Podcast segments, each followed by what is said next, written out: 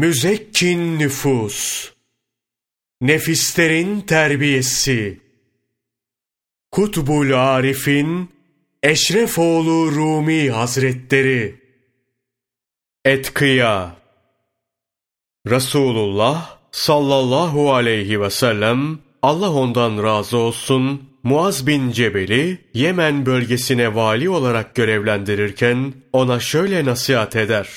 Ya Muaz! Nerede olursan ol, Allah'a itaat et. Adalet üzere davranırsan, Allah her zaman seninle olur. Var git, Yemen'e emir ol. Hak Teâlâ'nın kullarını irşad et. Onlara doğru yolu göster. Allah ondan razı olsun. Muaz, bunun üzerine ağlar. Ya Resulallah, ben bu vazifeye layık değilim der.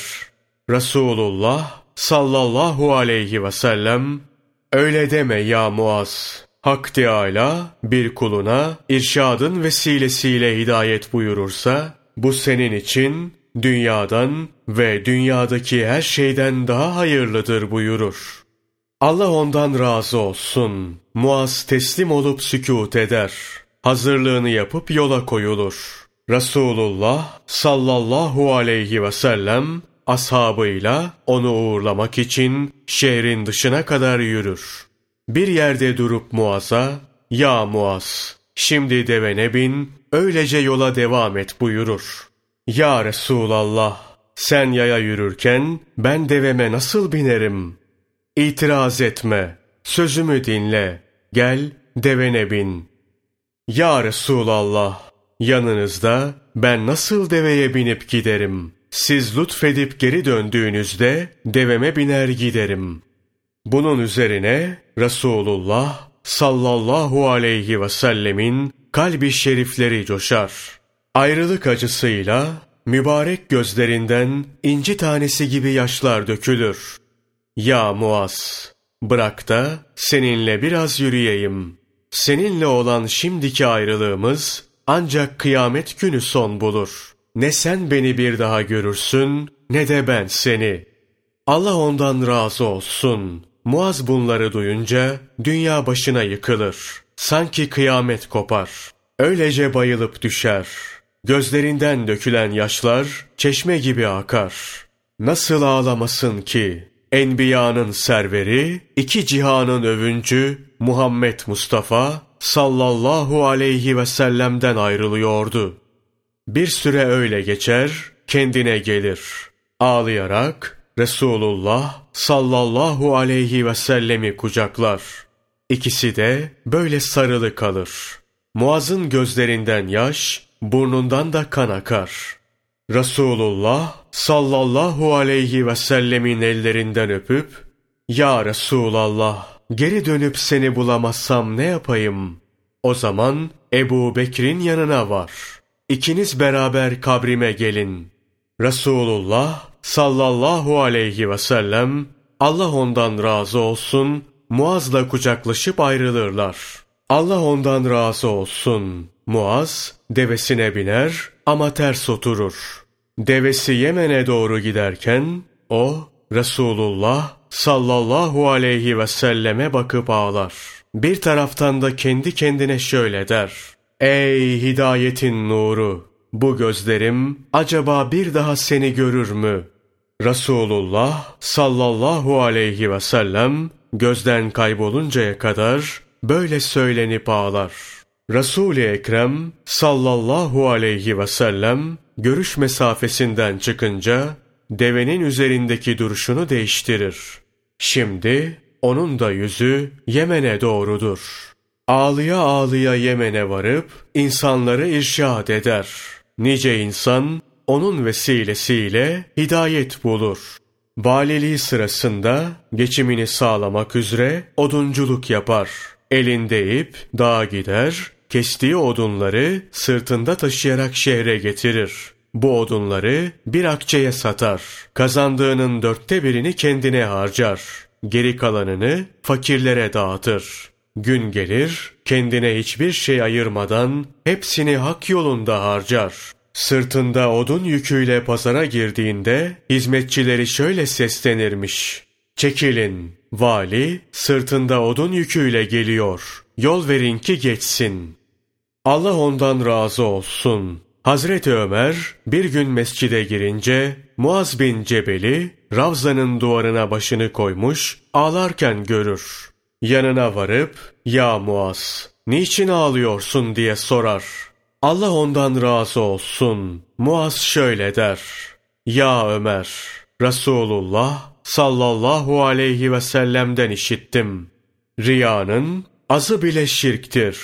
Müşriğin yeri ise cehennemdir. Riyadan sakının, etkıyadan olun. Hak Teâlâ etkıyayı sever buyurdu.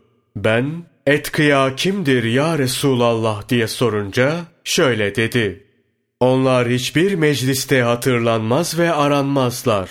Varlıkları ve yoklukları belli olmaz. Bir meclise girdiklerinde kim oldukları merak bile edilmez. Onların gönlü hak nuruyla doludur. Kendileri için yakın uzak birdir. Etkıyanın hepsi cennet ehlidir.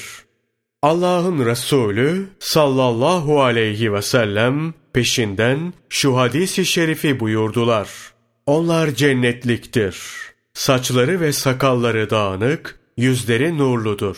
Elbiseleri eski püsküdür. Halk içinde itibar görmezler.